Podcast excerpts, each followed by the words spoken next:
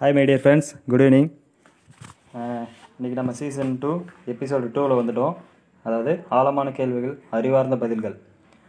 Brief answer to the big questions அந்த புக்கில் இருந்து ஸ்டீஃபன் ஹாக்கிங் எழுதுகிற புக்கில் இருந்து நம்ம பத்து கொஸ்டின் கேட்டிருந்தா சொன்னீங்களே அதில் ரெண்டாவது கொஸ்டின் வந்து நம்ம கண்டினியூ பண்ணிகிட்ருக்கோம் என்ன கொஸ்டின்னா பிரபஞ்சம் வந்து எவ்வாறு உருவாச்சு? எப்படி வந்து பிரபஞ்சம் வந்துச்சு? அப்படின்னு சொல்லி அந்த டாபிக் கண்டினியூ பண்ணிகிட்டு இருக்கோம். போன எபிசோடில் வந்து ஐன்ஸ்டீன் ஐன்ஸ்டீனோட ஒரு கோட்பாடை பற்றி பார்த்துட்டு இருந்தோம். ஸோ அதுலேருந்து தான் இப்போ நம்ம கண்டினியூ பண்ண போகிறோம் ஐன்ஸ்டீனோட சமன்பாடு அதாவது கோட்பாடு பார்த்தீங்கன்னா காலத்தையும் வெளியையும் அதாவது ஸ்பேஸையும் ரெண்டுமே சேர்ந்ததாக இருக்கலாம். அது வந்து ஒன்றுத்துக்கு ஒன்று கம்யூனிகேட்டாக இருக்கலாம். பட் ஆனால் இந்த ஃபார்முலாவில் வெளி அதாவது ஸ்பேஸ் பார்த்திங்கன்னா அதிகமாக கம்பேர் ஆகலை. ஏன்னா வெளியில அது வெளினா ஸ்பேஸ்னால் என்னென்னா எல்லையே இல்லாத பறந்து விரிஞ்சிட்ருக்க ஒன்று தான் ஸ்பேஸோட எண்டிங் பாயிண்ட் ஒரு செங்கர் சோரில் போய் முடியும்னு யாராவது எதிர்பார்ப்பாங்களா? அதாவது இந்த ஸ்பேஸோட இந்த கேலக்ஸி இந்த யூனிவர்சலோட ஒரு எண்டிங் பாயிண்ட் பார்த்தீங்கன்னா ஒரு செங்கர் சுவரில் போய் ஒரு சுவரில் போய் முடியும்னு எதாவது எதிர்பார்ப்பாங்களா? ஆனால் அது ஏன் அப்படி இருக்கக்கூடாதுன்னு காரணம் நியாயமானதாக இல்லை. ஹைஃபில் ஸ்பேஸ் டெலஸ்கோப் போன்ற இந்த டெக்னாலஜியான டூல்ஸ் மூலமாக அதாவது டெலஸ்கோப் மூலமாக பிரபஞ்சத்தில் இருக்கிற எல்லாத்தையும் நம்ம ஜூம் பண்ணி பார்க்க முடியும். அதை யூஸ் பண்ணி நிறைய கோடிக்கணக்கான நட்சத்திர மண்டலங்களெல்லாம் நம்மளால் ஜூம் பண்ணி பார்க்க முடியும். நம்மளோடதே மாதிரி இருக்கிற சுருள் வடிவ சுருள் வடிவ சுருள் வடிவ நட்சத்திர மண்டலமும் நீள் வடிவ நட்சத்திர மண்டலமும் நம்மளால் அந்த டெலஸ்கோப் மூலமாக பார்க்க முடியும். ஒவ்வொரு நட்ட நட்சத்திர மண்டலத்துலேயும் கோடிக்கணக்கான நட்சத்திரங்கள் இருக்குது. அந்த அந்த நட்சத்திரங்களை சுற்றி பல கோள்களை சுற்றிக்கிட்டு இருக்கு. பொதுவாக இந்த நட்சத்திர மண்டலங்களை பார்த்தீங்கன்னா இந்த பிரபஞ்சம் முழுவதுமே கிட்டத்தட்ட ஒரு ஈக்குவல் அதாவது சம அளவில் தான் பறந்து விரிஞ்சுக்கிட்டு இருக்கு.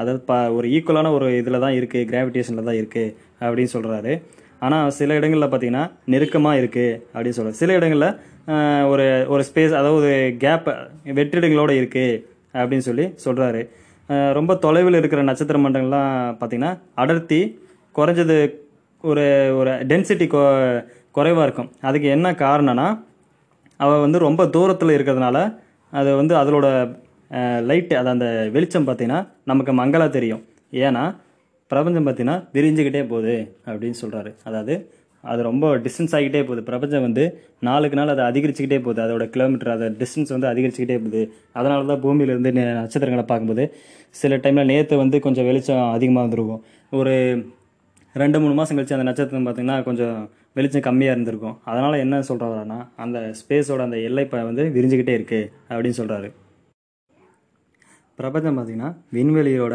ஒவ்வொரு நிலையிலையும் பார்த்திங்கன்னா ஒரே மாதிரியாக இருக்கிறத தொ இருக்கிறதா நினச்சாலும் காலத்தை பொறுத்த வரைக்கும் பார்த்திங்கன்னா அது நிச்சயமாக மாறிக்கிட்டே தான் இருக்குது கடந்த செஞ்சுரி அதாவது கடந்த நூற்றாண்டு ஸ்டார்டிங்கில் வரைக்கும் பார்த்திங்கன்னா இது நம்ம வந்து உணரல. இதை வந்து நம்ம கண்டுபிடிக்கல. இதை பற்றி நம்ம அவ்வளோவா யாரும் பேசலை. ஆனால் பிரபஞ்சம் எங்கேயுமே இருக்கிற நேரம் பிரபஞ்சம் எங்கேயுமே இருக்குது பார்த்தீங்கன்னா நேரம் வந்து ஒரே மாதிரியாக இருந்தது என்று தான் நம்ம அதுவரை நம்பி வந்திருந்தோம். பிரபஞ்சம் பார்த்திங்கன்னா காலங்காலமாக தொடர்ந்து தொடர்ந்து இருந்துட்டு வந்திருக்கலாம். ஆனால் அதில் அது சில ஆபத்தமாக ஆபத்தான முடிவுகளுக்கு ஆபத்தான முடிவுகளுக்கு அது போயிட்டுருக்கு போயிருந்திருக்குன்னு சொல்கிறாரு பிரபஞ்சத்தில் உள்ள நட்சத்திரங்கள்லாம் பார்த்திங்கன்னா எல்லையில்லா காலமாக ஒளிந்து இருந்திருக்கலாம். அதாவது ஒரு பிரைட்னஸ் இருந்துக்கிட்டே இருக்கலாம். அதுக்கு வந்து எல்லையே இல்லாமல் பிரைட்னஸ் இருந்திருக்கலாம். விண்வெளியோட வெப்பநிலை டெம்பரேச்சர் பார்த்திங்கன்னா தன்னோட வெப்பநிலையை தொடர வரைக்குமே அது தொடர்ந்து சூடாகிட்டே தான் வந்திருக்கு சூடாகிட்டே தான் இருந்திருக்கும். அப்படி இருந்தால் இரவு நைட்டில் கூட வானம் வந்து சூரியன் அளவுக்கு பிரகாசமாக இருந்திருக்கும். ஆனால் இரவு நைட்டில் வந்து வானம் பிளாக் கலரில் இருக்கிறதுக்கு நம்ம எல்லோருமே கண்கூடமாக கண்கூட பார்க்குறோம். அது முக்கியமான ஒரு விஷயம். பிரபஞ்சம் இன்னைக்கு நாம் பார்த்து கொண்டு இருக்கிற நிலையில் என்னென்னைக்குமே இருந்திருக்க முடியாது. என்பதை தான் அது உணர்த்துகிறது. கடந்த காலத்தில் நிகழ்ந்த ஏதோ ஒன்று தான். குறிப்பிட்ட காலத்திற்கு முன்பு நட்சத்திரங்களை நட்சத்திரங்களுக்கு உயிர் உயிர் கொடுத்துருக்கணும். அதனால் வெகு தொலைவில் இருக்கிற அந்த நட்சத்திரங்கள்லாம் பார்த்தீங்கன்னா இப்போ நட்சத்திரங்கள்லேருந்து வர ஓ லைட்டு அந்த வெளிச்சம் பார்த்தீங்கன்னா இன்னமும் நம்ம பூமியை வந்தடைய போதுமான நேரம் இருந்திருக்காது. இதை என்ன சொல்ல வரான்னா அது வந்து நம்ம பல லைட்டு ஒளியாண்டுகள் தூரத்தில் நட்சத்திரங்கள் இருக்குது அதோட வெளிச்சம் பார்த்தீங்கன்னா இப்போ நம்ம பார்த்துட்டு இருக்க நட்சத்திரத்தோட வெளிச்சம் பார்த்திங்கன்னா அது பல கோடி வருஷத்துக்கு முன்னாடி இருந்து வந்த வெளிச்சமாக தான் இருக்கும் அப்படின்னு சொல்கிறாரு இரவு நைட்டில் பார்த்தீங்கன்னா வானம் எல்லா திசைகளிலும் ஒரே அளவுக்கு பிரகாசித்து பிரகாசித்து இருக்கலாமா கொண்டிருக்காமல் இருப்பதற்கான காரணமும் இதுதான் அப்படின்னு சொல்கிறாரு நட்சத்திரங்கள்லாம் பார்த்திங்கன்னா விண்வெளியில் நிரந்தரமாக அலங்காரமாக அதாவது ஒரு ஒரு டெக்கரேஷனாக ஸ்டாண்டர்டாக இருக்கிறதுக்கான காரணம் இருக்கிறதா வச்சுக்கினா அது திடீர்னு ஒரு சில நூறு கோடி ஆண்டுகளுக்கு முன்னால் அது ஏன் பிரகாசிக்கணும்? ஏன் அது திடீர்னு பிரைட்னஸ் ஆகணும்? ஒருவேளை அது பிரகாசிக்கிறதுக்கான அதாவது பிரைட்னஸ் ஆகிறதுக்கான நேரம் வந்துருச்சா? அந்த அது பிரைட்னஸ் ஆகிறதுக்கு அந்த நேரம் வந்து கட்டளையிட்ட அந்த கடிகாரம் அது அந்த டைம் கிளாக் அது எங்கேருந்து வந்தது அப்படின்னு சொல்லி கேட்குறாரு இந்த பிரபஞ்சம் பார்த்திங்கன்னா என்னைக்குமே ஸ்டாண்டர்டாக இருந்தது.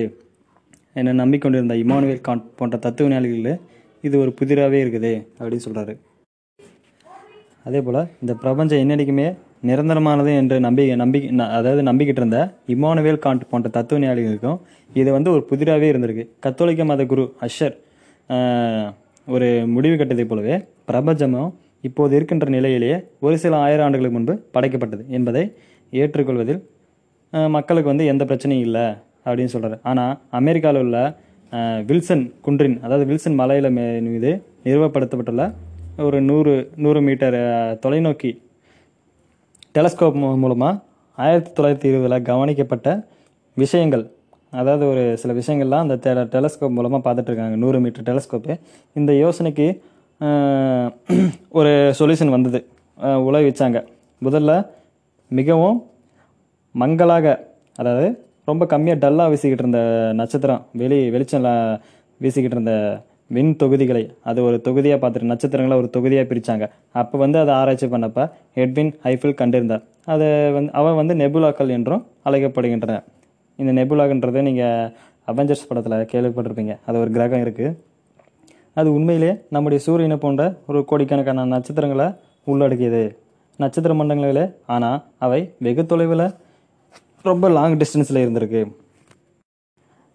அந்த ரொம்ப டிஸ்டன்ஸில் இருக்க அந்த நெபுலா அந்த நட்சத்திர மண்டலங்கள்லாம் பார்த்தீங்கன்னா ரொம்ப அந்த அதை டெலஸ்கோப்பில் பார்க்கும்போது ரொம்ப சின்னதாகவும் இருக்குது அதே மாதிரி அதில் இருந்து வலு வர வெளிச்சம் பார்த்திங்கன்னா மங்க அதாவது ரொம்ப டல்லாகவும் இருக்குது அதுக்கான காரணம் பார்த்திங்கன்னா அது பல லட்சம் அதாவது அதனோட லைட்டு நம்மளை வந்து சேர்றதுனா லட்சக்கணக்கான ஆண்டுகள் லட்சக்கணக்கான ஆண்டுகள் வந்து அது கடந்து வந்துட்டுருக்கு அந்த லைட்டு சில சமயங்களில் பார்த்தீங்கன்னா கோடிக்கணக்கான ஆண்டுகள் கூட ஆகும் அப்படின்னு சொல்கிறாரு இதெல்லாம் ஏன் சொல்கிறாருன்னா இது மூலமாக என்ன சொல்ல வர்றாருன்னா இது மூலமாக பிரபஞ்சம் வந்து ஆயிரம் வருஷத்துக்கு அதாவது பல ஆயிரம் வருஷத்துக்கு முன்னாடி தான் தோன்றுச்சு அப்படின்னு நம்மளால் சொல்ல முடியாது அப்படின்னு சொல்கிறாரு இப்போ இன்னொரு விஷயம் சொல்கிறாங்க அதே டெலஸ்கோப் மூலமாக இன்னொரு விஷயத்தை அவங்க ஒரு விஷயத்தை கண்டுபிடிக்கிறாங்க. அதாவது அந்த ஸ்பேஸில் என்னென்னா அதாவது அந்த நெபுலா இல்லாமல் நிறைய நட்சத்திர மண்டலங்களெல்லாம் ஆராய்ச்சி பண்ணும்போது அந்த ஒரு லைட் லைட்டை வந்து தொடர்ந்து ஆராய்ச்சி பண்ணிகிட்டு இருக்காங்க. அந்த நட்சத்திர மண்டலம் வந்து பார்த்தீங்கன்னா நம்மை நோக்கி வந்து அந்த நட்சத்திர அந்த ஒளி நம்மை நோக்கி வந்துக்கிட்டு இருக்க வ- இல்லை நம்ம நம்மக்கிட்ட இருந்து அது டிஸ்டன்ஸ் அதாவது விலகி போயிட்டுருக்கா அப்படின்னு சொல்லி ஆராய்ச்சி பண்ணதில் அது வந்து நம்மளை விட்டு விலகி போயிட்டுருக்கு அப்படின்னு சொல்கிறாரு இது ஆராய்ச்சி பண்ணதும் ஆராய்ச்சி பண்ணவருக்கும் ரொம்பவே ஒரு ஷாக்கிங்காக இருந்தது. அந்த சம் நட்சத்திர மண்டலம்லாம் பார்த்தீங்கன்னா நம்மளிருந்து எவ்வளோ டிஸ்டன்ஸில் இருந்ததோ அதாவது எவ்வளோ லாங் டிஸ்டன்ஸில் இருந்ததோ அந்த அளவுக்கு பா அந்த அளவுக்கு ஸ்பீடில் அது நகர்ந்து போயிட்டுருக்கு. இப்போ வரைக்குமே அந்த நட்சத்திர மண்டலம்லாம் பார்த்தீங்கன்னா கொஞ்சம் கொஞ்சமாக நகர்ந்து போயிட்டுருக்கு எக்ஸ்பேண்ட் ஆகிட்டுருக்கு அப்படின்னு சொல்கிறாங்க இதை வேறு வார்த்தையில் அதாவது வேறு மாதிரி சொல்லணும்னா பிரபஞ்சம் விரிவர விரிவடைந்து கொண்டிருக்கிறது அப்படின்னு சொல்கிறாரு நட்சத்திர மண்டலங்களாம் ஒன்றுலேருந்து இன்னொன்று விலகி போயிட்டுருக்கு அப்படின்னு சொல்கிறாரு ஸோ இந்த கண்டுபிடிப்பு பார்த்தீங்கன்னா டுவெண்ட்டி செஞ்சுரியில் ரொம்பவும் ஒரு புரட்சிகரமான ஒரு ஒரு ஒரு அறிவார்ந்த கண்டுபிடிப்புகளில் இதுவும் ஒன்று அப்படின்னு சொல்கிறாரு திடீர்னு வந்த இந்த கருத்துனால பார்த்தீங்கன்னா பிரபஞ்சத்தோட அந்த துவக்கம் குறித்து விவாதம் நடக்குதுல்ல? ஒரு ஏட்டிக்கு போட்டி பேசிகிட்டு இருக்காங்களே பிரபஞ்சம் இப்படி தான் தோணுச்சு அப்படி தான் வந்துச்சு கடவுள் படைச்சாரு அப்படின்னு தோணுங்களா அதெல்லாம் ஒரு அந்த கண்டுபிடிச்சதுல இது வந்து ஒரு மாற்றத்தை ஏற்படுத்து அப்படின்னு சொல்கிறாங்க நட்சத்திர மண்டலம்லாம் பார்த்தீங்கன்னா ஒன்றுலேருந்து ஒன்று வந்து விலகி போயிட்டுருக்கலாம் அப்போ வந்து ஒரு காலத்தில் அதாவது பல கோடி வருஷத்துக்கு முன்னால் அது நெருக்கமாக இருந்திருக்கணும்ல அப்படின்னு சொல்கிறாரு இப்போ வந்து அது எக்ஸ்பேண்ட் ஆகிட்டு இருக்குன்னா அப்போ பல கோடி லட்சம் கோடி வருஷங்களுக்கு முன்னால் அது வந்து நெருக்கமாலாம் இருந்திருக்கணும். நம்ம சூரியன் வந்து பூமிக்கிட்ட இல்லை சூரியன் பக்கத்தில் இருக்கிற ஒரு நட்சத்திர மண்டலம் பார்த்தா சூரியன் கிட்ட ஒட்டி இருந்து இருந்திருக்கலாம்ல அப்படின்னு சொல்லி பேசிக்கிறாங்க. இவங்க வந்து அந்த நட்சத்திர மண்டலம் அந்த மூவ் ஆகிட்டு அந்த ஸ்பீடு வச்சு கணக்கு வச்சு ஃபார்முலா வச்சு பார்த்தா ஆயிரம் ஆயிரத்தி ஐநூறு கோடி வருஷத்துக்கு முன்னால் அது எல்லா நட்சத்திர மண்டலமும் நெருக்கமாக தான் இருந்திருக்கு அப்படின்னு சொல்லி இது மூலமாக கண்டுபிடிச்சிருக்காங்க. இந்த விண்வெளியில் பார்த்திங்கன்னா எல்லாமே ஒரே புள்ளியிலிருந்து தான் உருவாக்குச்சு பிறந்தது அப்படின்னு சொல்லி மறுபடியும் ஒரு ஒரு தீரியை உள்ளே கொண்டு வராங்க. இப்போ பிரபஞ்சத்திற்கு ஒரு ஸ்டார்டிங் பாயிண்ட் இருக்குன்னு சொ சொல்கிறாங்க அது பார்த்திங்கன்னா சில சயின்டிஸ்ட்டுங்கள்லாம் பார்த்திங்கன்னா அந்த தேரி பார்த்திங்கன்னா ரொம்பவும் ஒரு வருத்தமடைய ஒரு வருத்தமடையக்கூடிய விஷயமா இருக்குது. ஏன்னா இது வந்து இயற்பியல் அதாவது ஃபிசிக்ஸில் வந்து குறை இருக்குன்னு சொல்லி காட்டுற மாதிரி இருக்குது இந்த தேரி. அதனால தான் துவக்கம் என்ற ஒன்று இருக்கும் பட்சத்தில் அதில் ஏதோ ஒன்றுக்கு யாரது யாரோ ஒருவருக்கு நம்ம வசதிக்கு எடுத்துக்கோன்னா அதை வந்து கடவுள்னு சொல்லலாம். கடவுளாக இருக்கலாம்னு சொல்லி மறுபடியும் அந்த தேரியை உள்ளே கொண்டு வராங்க. ஸோ அதனால் என்னென்னா இதை ஏற்றுக்காத சில சயின்டிஸ்ட்டுங்களை பார்த்தீங்கன்னா பிரபஞ்சம் பார்த்தீங்கன்னா இப்போதைக்கு எக்ஸ்பேண்ட் ஆகிட்டுருக்கு விரிவடைஞ்சிட்ருக்கு அப்படின்னு நினச்சாலும் பிரபஞ்சத்திற்கு வந்து துவக்கம் அதாவது எண்டிங் ஸ்டார்டிங் பாயிண்ட் வந்து ஒன்று கிடையாது. அப்படின்னு சொல்லி மறுபடியும் அந்த அந்த ஒரு தேரியை ம மறுபடியும் உள்ளே கொண்டு வராங்க. அதில் ஒன்று தான் என்னென்னா ஆயிரத்தி தொள்ளாயிரத்தி நாற்பத்தெட்டில் ஹெர்மன் பேண்டி தாமஸ் கோல்டு மற்றும் ஃப்ரெட் ஐஸ் இந்த இவங்க மூணு பேரும் பார்த்திங்கன்னா ஆயிரத்தி தொள்ளாயிரத்தி நாற்பத்தெட்டில் ஒரு திடநிலை கோட்பாடுன்ற ஒரு கோட்பாடை முன்வைக்கிறாங்க. அது எதுக்குன்னா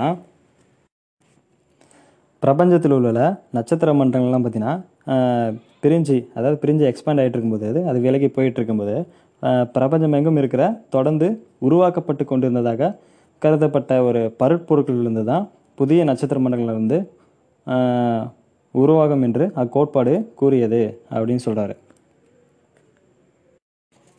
பிரபஞ்சம் வந்து பார்த்திங்கன்னா என்னென்னைக்குமே ஸ்டாண்டர்டாக இருந்திருக்கக்கூடிய ஒன்று தான். அதனால் அது வந்து எப்போதுமே ஒரே மாதிரியாக காட்சி அளிக்குது. அப்படின்னு சொல்கிறாங்க அது அது வந்து அனுமானம் தான். அவங்க சொல்கிறது பார்த்தீங்கன்னா. ஆனால் இந்த அனுமானம் அதாவது இந்த கெஸ்ஸிங் வந்து பாயிண்ட் வந்து சரியா இல்லை தவறா என்பதை பிரபஞ்சத்தை உற்று நோக்குவதன் மூலம் தெரிந்து கொள்ள முடியும் அப்படின்னு சொல்கிறாரு ஆயிரத்தி தொள்ளாயிரத்தி அறுபதில் பார்த்தீங்கன்னா மார்ட்டின் ரயில் என்னும் அந்த ஆங்கிலேய கதிரலை வானியல் வல்லுநரின் தலைமையில் செயல்பட்ட அந்த கேம்பிரிட்ஜ் கதிரியல் வானியல் ஆய்வுக்குழு அப்படின்னு சொல்லி ஒரு டீமை வந்து ஃபார்ம் பண்ணுறாங்க அந்த விண் பொருட்கள் அதாவது அந்த ஸ்பேஸ் அந்த யூனிவர்சல் பொரு பொருட்கள் வந்து பார்த்திங்கன்னா வெளிப்படுற அந்த பலவீனமான கதிர் அலைகள் அந்த சொல்கிறாங்கல்ல அந்த காமா கதிர்கள் அந்த எக்ஸ்ரே அந்த கதிர்கள்லாம் பார்த்திங்கன்னா ஆராய்ச்சி பண்ணுறாங்க கிட்டத்தட்ட பிரபஞ்சம் வந்து பார்த்திங்கன்னா ஒரே அளவில் பரவி கிடந்ததை அக்குழு கண்டறிந்தது அப்படின்னு சொல்கிறாங்க இவங்க பார்த்திங்கன்னா பிரபஞ்சம் வந்து ஒரே அளவில் தான் பறந்து விரிஞ்சிக்கிட்டு இருக்கு அப்படின்னு சொல்லி ஒரு தீரியை கண்டுபிடிச்சாங்க. அந்த அந்த எக்ஸ் அந்த அலைகள் மூலமாக பார்த்திங்கன்னா நம்முடைய நட்சத்திர மண்டலத்திற்கு வெளியே இருப்பதை கண்டுபிடிப்பு உறுதிப்படுத்தியது அப்படின்னு சொல்கிறாங்க ஓகே கைஸ் இந்த எபிசோட இன்றைக்கி முடிச்சுக்கலாம். இந்த கதிர் அலைகளெல்லாம் நம்ம கதிர் அலைகள் இந்த டாப்பிக்கோட முடிக்கிறோம். கதிர் அலைகள்னால் என்ன? அது என்ன என்னென்னு அந்த டா அடுத்த எபிசோடில் நம்ம பார்ப்போம். Okay bye by